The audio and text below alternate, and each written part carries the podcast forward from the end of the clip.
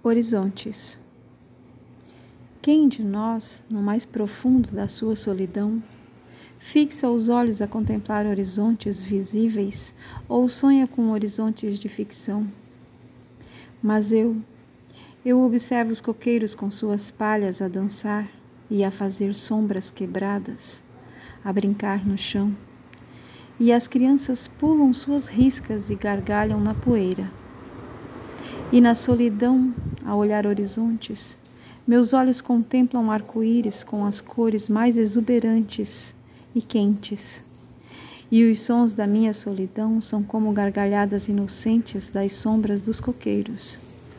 E já no céu, quando o negrume das nuvens correm para desabar em aguaceiros, dormem nos meus dedos letras das sensações de medo e solitude quem de nós será a prova de dores conscientes daquilo que a alma vem à tona? A deixar sair pelos olhos lágrimas de tristezas, ou mesmo uma alegria fugaz, o morredouro dos passos ao abismo.